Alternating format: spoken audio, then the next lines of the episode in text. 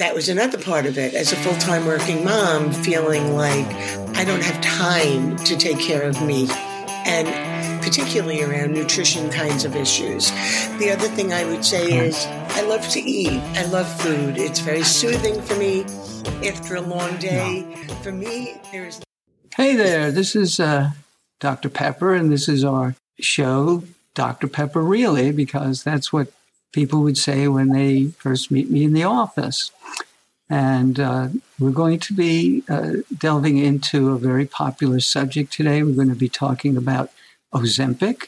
And we're fortunate to have Susie with us today, uh, who is uh, just beginning her Ozempic journey.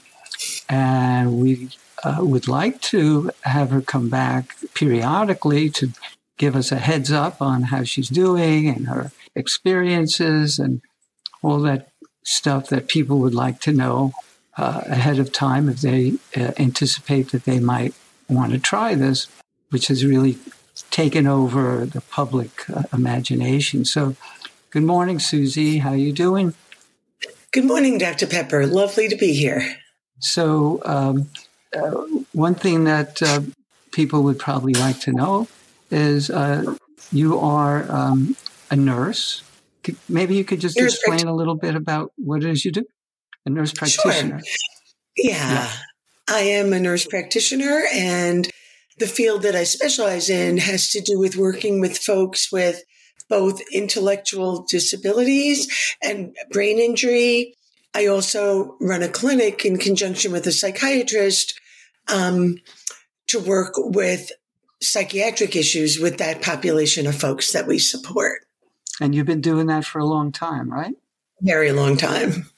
A very long time. Right. Since probably the early 80s. So it's been a while. Wow. So today, um, you know, you are a caretaker, and in this case, uh, we're looking at how you take care of yourself in terms of the weight loss issue. So um, I imagine you've uh, done a few things in, in the past uh, in regards to trying to lose weight. Maybe you could tell us a little bit about that. I'd be glad to. And interesting that you say I'm a caretaker. Caretakers, as most people know, are notorious for being really good at caring for other people and not so good at caring for themselves. Um, and I think right. that that's really relevant when it comes to weight issues in terms of a long past of struggling with weight. Things like, well, I had to stay late at work because I just couldn't leave the person I was caring for. So why not stop and pick up fast food on the way home? I don't have time to go home and stop and make a salad and, you know, eat the healthy vegetables and the lean protein and all that. Many of us know what we should be doing. It's hard to fit it in and caretaking is just a part of it. Um, I'm also a mom, and that was another part of it. As a full time working mom, feeling like I don't have time to take care of me. And particularly around nutrition kinds of issues. The other thing I would say is I love to eat. I love food. It's very soothing for me after a long day. No. For me, there is nothing better than once the kids were in bed, this goes way back, sitting down, putting on TV and having a piece of cake. That's what would be relaxing and make me feel good. Um, it is a journey. I'm very excited to be on this journey. In the past, I have tried things like um, food that you order by mail because that felt like something that would be doable. A big bet thing would come in the mail. You put it all in the freezer. You just heat it up when you're done. That's it. Um, I, with that, I found that that was helpful as long as you did it. The food was okay, not delicious. You go out with a friend for coffee, and really, you still want to get a muffin with your coffee. But that was something that did work. If you tried it, it was trying to sustain it. I've tried some of the online things that and I've also tried traditional things where you would go for a meeting and you count points and all of that. I have not had great luck Did with you any. Did succeed at any of those? For the short term, were you able to succeed? yeah. Yes, for the short term, I could lose twenty pounds, but three months later they would be back because it was the maintaining it that I found very difficult. And why would you stop doing it? Like if you were counting points, Like, what, what kind of things made it difficult and, you know, you decided, well, I've had enough of this? I think it's a combination of things. It would be number one, making sure I had what I needed in the house. And that seems very simple. You just go to the grocery store, shop the perimeter, and do all that. Um, mm-hmm. I'd be tempted in the cookie aisle. The other big part of it was I would do a lot of takeout food being very busy and that I know people have been very successful doing that with points. I was not.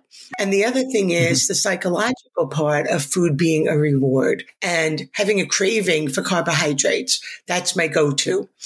So, for example, in that situation, that's why over time it didn't work. Plus, I got bored. Yeah. It gets boring to eat the same old thing all, all, all the time. And you miss your old right. friends, right? Your coffee cake or what have you. Absolutely. Right? And also, I guess if, if you reach a goal, right? You you reached, you know, you lost 20 pounds. Maybe you felt, hey, you know, good enough. Is that part of it? I would have to say not so much because I need to lose more than 20 pounds. So after I didn't do it, I would kind of be really chastising myself, saying, What's wrong with you? You tried this. Why are you undoing what you did? Why can't you keep going? Unfortunately, the more I would do that, the more I would feel upset with myself. And as you call it, my, you know, my friend, the coffee cake would make me feel better only for the three minutes it took to eat it, but it would make me feel better. Right, right. Uh-huh. So, um, when did you decide uh, on Ozempic? Over the years, being overweight takes a toll. Um, what's happened yeah. in recent years is I've been blessed with grandchildren and want to have the energy mm-hmm. to chase after them and play with them and do things with them. I do it, but I'd like to do mm-hmm. a lot more with a lot more energy. So after five minutes mm-hmm. of pushing on the swings or running around the play- playground, I'm not the one sitting on a bench.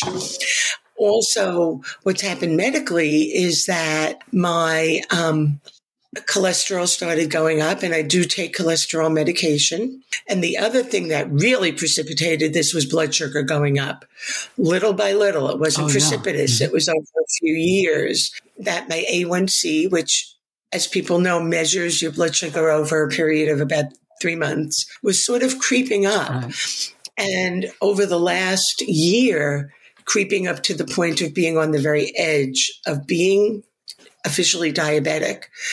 And at that, as that was mm-hmm. happening, Ozempic was coming into the limelight and I was reading more about it, mm-hmm. seeing more about it. So did social media have any influence on you, seeing what other people were putting out there about their experience?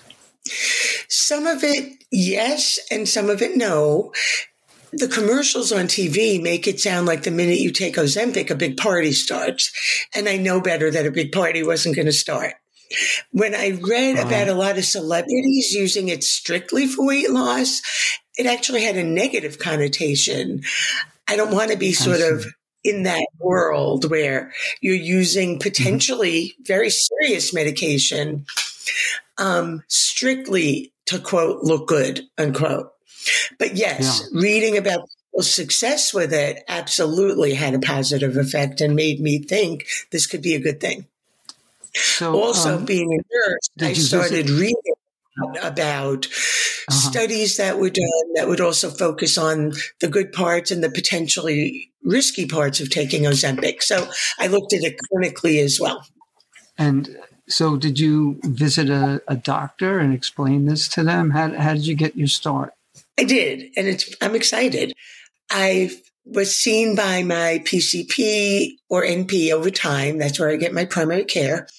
And the last time I saw the NP and we were talking, I brought up the Ozempic with her. And to my surprise, she said, you know what? You might be a very good candidate. Um, based on your weight, based on your lab results about diabetes, I'm going to refer you to an endocrinologist and I couldn't get an appointment for three months. But during that time, I continued sort of getting pumped up, and I saw the endocrinologist about three weeks ago, three and a half weeks ago. And how did how did that go? It went great.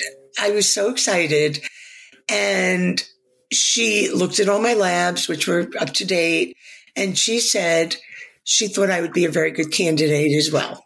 That I'm motivated, that from a medical point of view, she thought I was somebody between my being overweight, my motivation, and my um, medical status, that I could potentially really benefit from taking the Ozempic. And she prescribed it right then and there. The other thing is, is that okay. I know people have issues with insurance.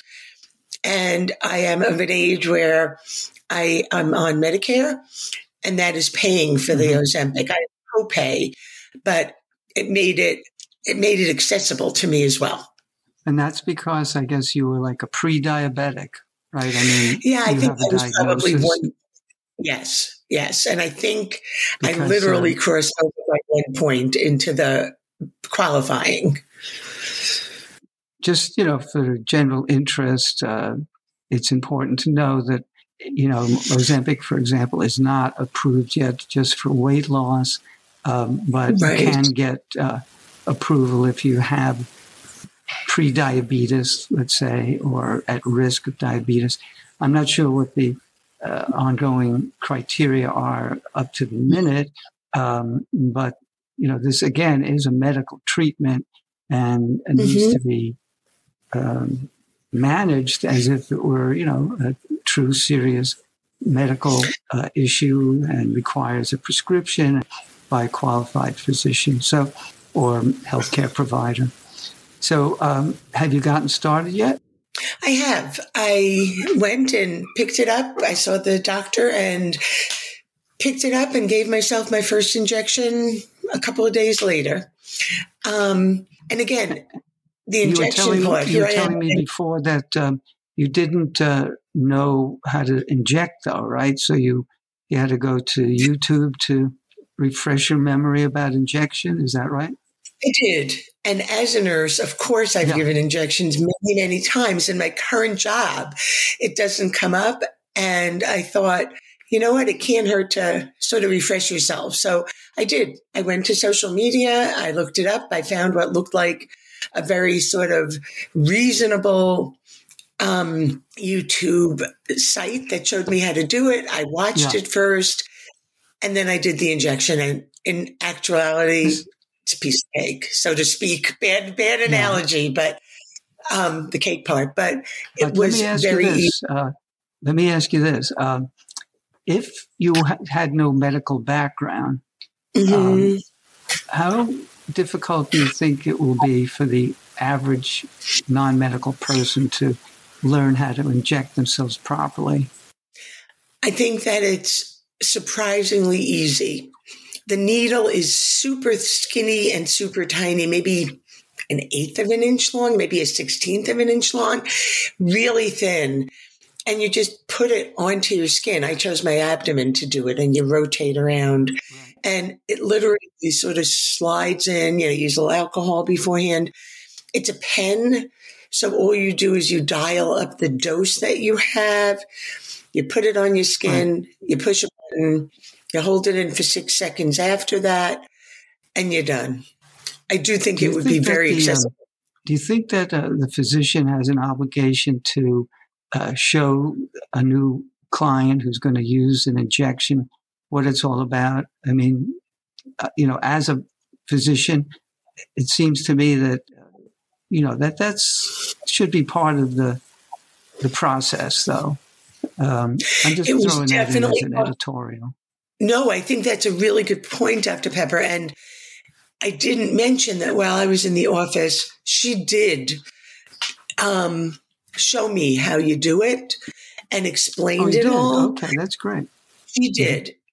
That visit lasted a good half hour where she went over, maybe more, maybe 45 minutes, went over all my history, my medical history, any other medication I might that could interact, my current labs compared to my previous labs, my motivation, options for treatment, like as opposed to taking well, an oral med. Like you had a very good experience. Yeah. Very good. So, but I will um, tell you that when I did pretty much forget everything she said about the administration part. I needed to refresh myself. Okay. Yeah, right. Uh-huh. Very common. So, um, how are you feeling? So far, I'm feeling great. I'm happy that I'm doing this. Okay. I'm mm-hmm. on for the first month. You take a dose that is considered kind of sub subtherapeutic. In other words, not enough to really have an effect, but it sort of uh, gets your body used to it. So I did that for three weeks. My fourth one will be this week, tomorrow actually. And then I start with the higher dose, which from what I understand is when I might see more weight loss and all that. I will say that maybe it's psychological because I'm realizing how much of weight related issues have to do with that as well. I do notice that I'm eating less. I'm not eating that coffee cake in the morning or at night since I started this. Right. Mm-hmm. I feel like if I can give myself an injection, if I can commit to this, if I can commit to a serious medication that I'm putting in my body, I've got to be all in. So Great. have I given up completely everything and just shopping the perimeter? No. Have I made little changes? Yes. I feel fine. And I'll be interested to see what happens when I go to the higher dose. Yeah, that's great. Um, so that's what um, I'm hoping for the next time we can speak to you that you'll be on a higher dose, that you know you'll be well on your way, and then uh, you can share with us uh, your experiences, you know, the physical aspects of it. Mm-hmm. And uh, we'd like to keep track of you if you have time and you can come back and we can hit chat and uh, keep an eye on you from a distance. I'd love to do that. And I appreciate your input and your thoughts, and I really appreciate it. And I'm excited to be doing this. Okay, great. All right, Susie. So uh, take care, and uh, we'll be circling back with you in, a, I guess, a few weeks. Sounds okay, good. Good luck. Thank Bye. you. You too. Bye. Have a great day. Bye. This is Dr. Gary Pepper. Thank you for listening to our podcast. Susie starts Ozempic. And if you liked our episode, please put a like on it and share it with your friends and family so the channel can grow. We appreciate that. We strive to provide unbiased, useful information on health topics that are up to the minute. And certainly, this area of injectables used for weight loss is one of those. Remember, though, that this is not for the purposes of health care advice or treatment, and that can only be provided by your health care professional.